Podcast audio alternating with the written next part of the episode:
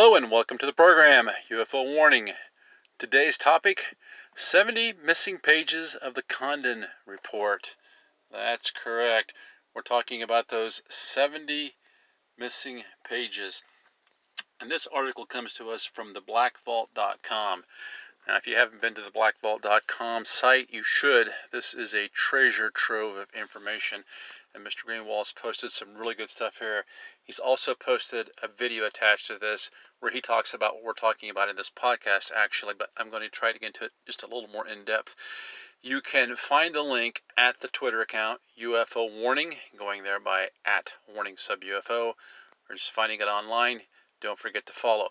The article was published, I believe, in May, and the title says Astronaut UFO Sightings Mysteriously Recovered from Government UFO Study.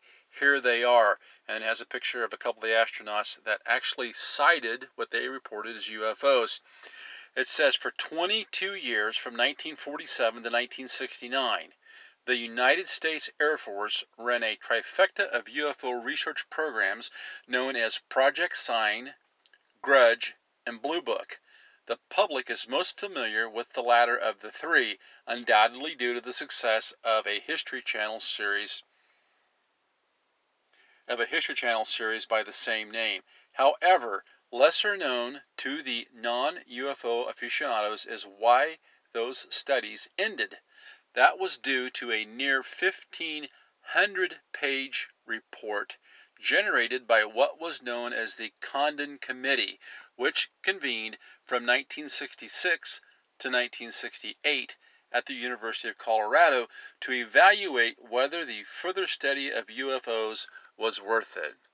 Now, a lot of you folks listening, being UFO aficionados yourself, probably realize that what was going on here was the deep state, U.S. military, whatever you want to call it, was just probably wanting to wrap this stuff up. The country had really been caught up in a lot of UFO sightings. People had started to notice stuff, and people were reporting it and they were talking about it. Of course, at that time, you didn't have the internet. At that time, you didn't even have cheap long distance phone calls. I mean, it would cost you. It, the whole communication thing just didn't exist the way it did. And people, as a result, were looking to authority figures to explain these strange things they saw in the sky. And they probably had become a bit of a burden to the military, and undoubtedly they were wanting to put this thing behind them. Now it says,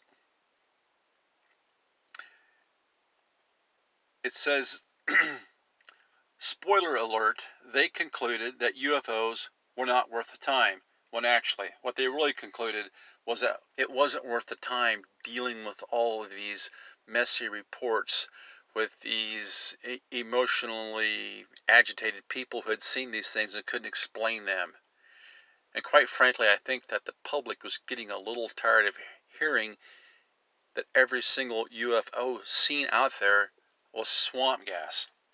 The article continues However, something strange has happened to that report over the years. A chunk of it went missing within the main government agency that disseminates it. Well, isn't that interesting? People started trying to get a hold of this report, and there were missing pages. Imagine that. I'm surprised. I can't believe it. A government agency would withhold information from the public and not even bother telling anyone? That doesn't make any sense. It goes on, it says, This is the story. And then it has some links here, and it he goes on and explains, okay, in the video, uh, Greenewald does, and I'll get to this in just a little bit. He explains that out of this 1500 page report, there was a small section consisting of approximately mm, 71 pages that readers had tracked down. Now, he released the Condon report, and as he states, he didn't even notice it himself. He did the FOIA request, this, of course, is many years later, and now it's all electronically stored. And it turns out that 71 pages of the original report are missing. So Greenewald does what he does best, and he just goes on a hunt like a bird dog, and he finds the stuff, and he does the FOIA work, and he gets it. And guess what those 71 pages deal with specifically? those 71 missing pages that have been missing this whole time until Greenewald got them for us. And by the way, link them, linked them to this article that I posted. So you can go to UFOwarning.com, click on the link to, to blackvault.com's article, and you'll see it right there. And you can go look at the 71 pages yourself. I downloaded them just now uh, in Adobe. It's amazing. Those 71 pages specifically deal with sightings of UFOs by astronauts. Wow. What a coincidence. All those years, those things have been missing. And those 71 pages deal with UFO sightings reported by astronauts. Wow. I mean, can anybody think of a single reason that the government would want to hide the fact that astronauts have seen UFOs while in space? and that they were so uh, unsure of what they saw that they reported it. Kind of hard to write that off as the planet Venus or swamp gas when the guy flying your space rocket is telling you, hey, I saw something and I can't explain it. Now, there are several different uh, reports on there, and Mr. Greenewald brings this one up in particular, which I want to talk about right now, and then uh, hopefully, in the next couple of weeks, we'll go over some of the other reports that are listed here because they are quite frankly interesting. Now, this one in particular is found on page one, excuse me, on page 307. And uh, these go from like 268 to 315 or something. I don't know. It's it's 70 pages worth. Download it. Just go to UFO Warning on Twitter do a follow while you're there, and then go to that link from the blackvault.com and you can and you can link these yourself and look and read them yourself. They're fascinating reading. It says right here, it says Gemini astronaut McDivitt. Now I believe this is James McDivitt. Observation of a cylindrical object with a pro with a protuberance with a protuberance protuberance. Now this is the exact language written here. Gemini 1 astronaut McDivitt, observation of a cylindrical object with a protuberance. Gemini 4 astronaut, excuse me, Gemini 1 astronaut McDivitt, observation of a moving bright light at a higher level than the Gemini spacecraft. Get that at a higher level. It shouldn't have been a booster rocket then, should it? Gemini 7 astronaut Borman saw what he referred to as a bogey flying in formation with the spacecraft. Gemini 4 cylindrical object with protuberance. Astronaut McDivitt described seeing at 3 CST on June 4, 1965, a cylindrical object that appeared to have arms sticking out a description suggesting a spacecraft with an antenna.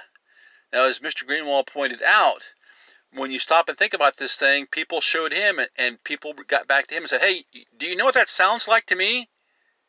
That sounds like this tic tac thing that Fravor saw with the antennae sticking at the bottom of the craft, this 40 foot oblong tic tac shaped thing, this cylindrical UFO. And guess where this sighting by McDivitt occurred? Greenewald informs us that it was about the same exact location as the Tic Tac sighting. Imagine that. Think these things have been around a while? Maybe.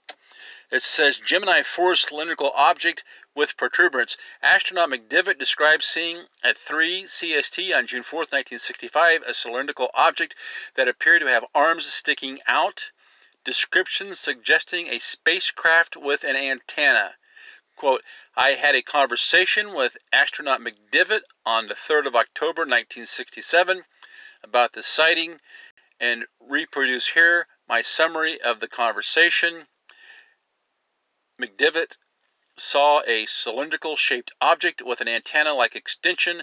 The appearance was something like the second phase of a Titan, not necessarily implying that it actually was what he saw. It was not possible to estimate its distance, but it did have angular extension. That is, it did not appear as a point. It gave a white or silvery appearance as seen against the day sky. The spacecraft was in free drifting flight somewhere over the Pacific Ocean. One still picture was taken, plus some movie exposure on black and white film. The impression was not that the object was moving parallel with the spacecraft, but rather that it was closing in and that it was nearby. The reaction of the astronaut was that it might be necessary to take action to avoid a collision. The object was lost to view when the when the sun shone on the window, which was rather dirty. He tried to get back he tried to get back the tried to get the object back into view by maneuvering so the sun was not on the window but was not able to pick it up again. When they landed, the film was sent was sent from carrier to land and was not and was not seen again by McDivitt for four days. The NASA photo interpreter had released three or four pictures, but McDivitt says that the pictures released were definitely not of the object he had seen. His personal inspection of the film later revealed that he that what he had seen, although he although the quality of the image and at the blown up point was such that the object was seen only hazily against the sky, but he feels that a positive identification had been made. Well, can you read between the lines? The astronauts saw the UFO. It was a cylinder shape, a tic tac shape, just like just like was seen by the uh, Navy pilot. And what did he do? Well, he did what he's supposed to do. He took pictures of it. He took pictures of the UFO. And what happened to those pictures? Well, they sent those pictures to NASA. And what did they tell you happened there? Well, they had a photo interpreter look at it. Excuse me, a photo interpreter? I don't have to be an interpreter to know what I see. And what did they give the astronaut back? What pictures they show? This is comical. This is comical when you think about it. This astronaut, the guy flying your spaceship, he says, Hey, I saw a UFO and I took some pictures of it. He took the pictures, and the pictures are gone for a few days. We got to doctor them up a little bit. The deep state is really good at that. They're really good at taking evidence and then altering that evidence so it fits their narrative.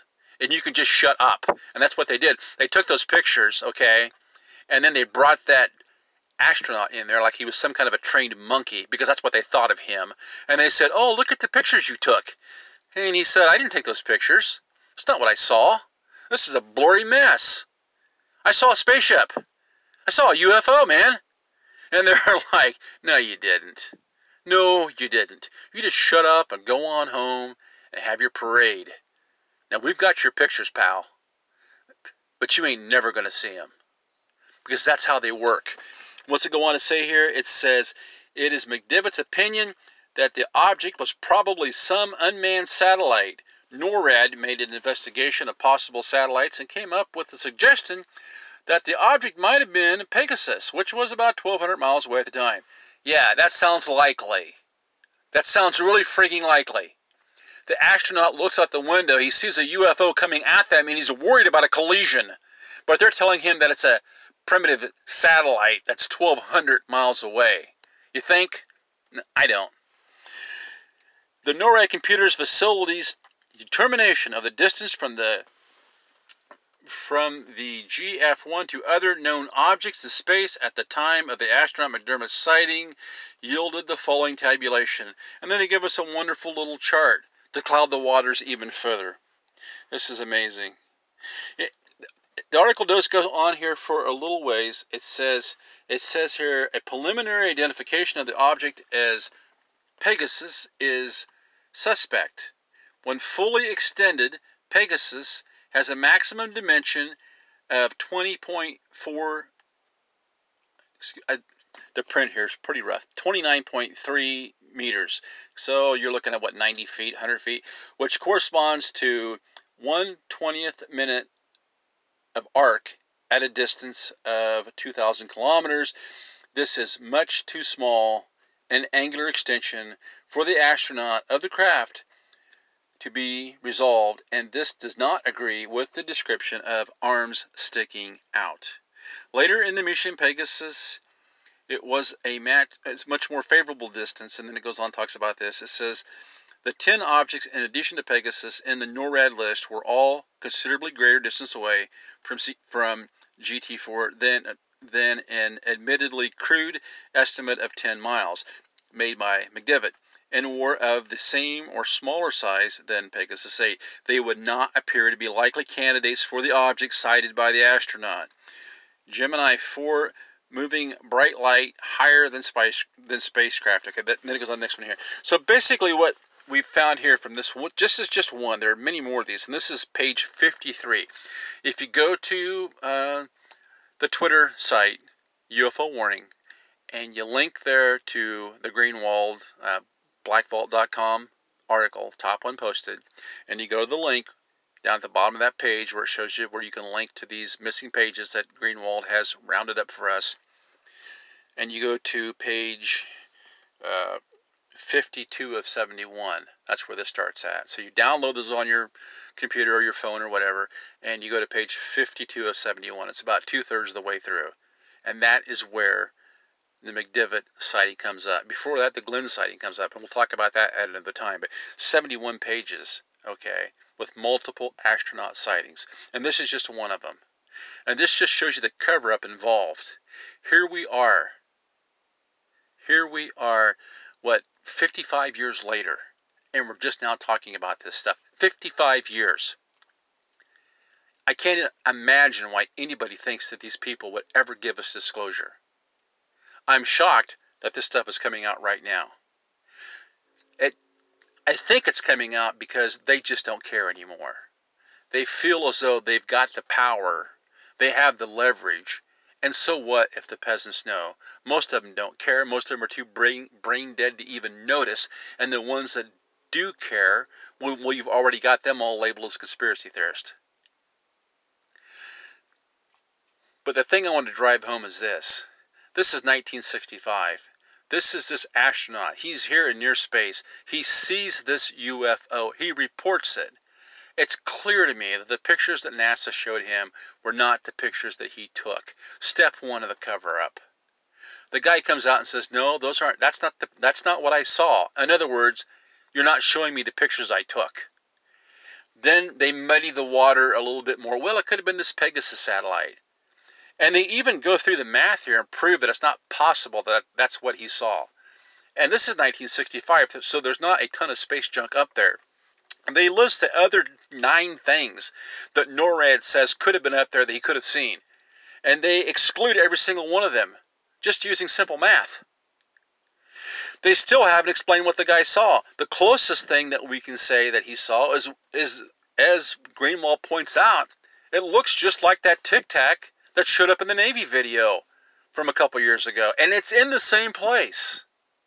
Mind boggling mind boggling how they can sit on this stuff for 50 years while they're calling people who have had encounters and abductions and sightings or whatever while they're calling those people crazy. They know they know dang well their own astronauts have seen this stuff and reported it. That's what's so frustrating about this is that the very people that know that know beyond a doubt this stuff is real and they know it's real because they're covering up. They know it's real because they're interpreting the photos. I don't need them to interpret the photos. Just show us the photos as they were taken. How about a little bit of transparency, a little bit of honesty? This is what we're totally lacking in this relationship between ourselves as the tax-paying public and the government agencies that are supposed to be in charge of our space exploration. Fascinating read. Take a look at it. Like I said, go to the Twitter account, UFO Warning. Look at the Black Vault site. Follow those links and read those pages, man. It's worth your time. Until next time, this is UFO Warning. Over and out.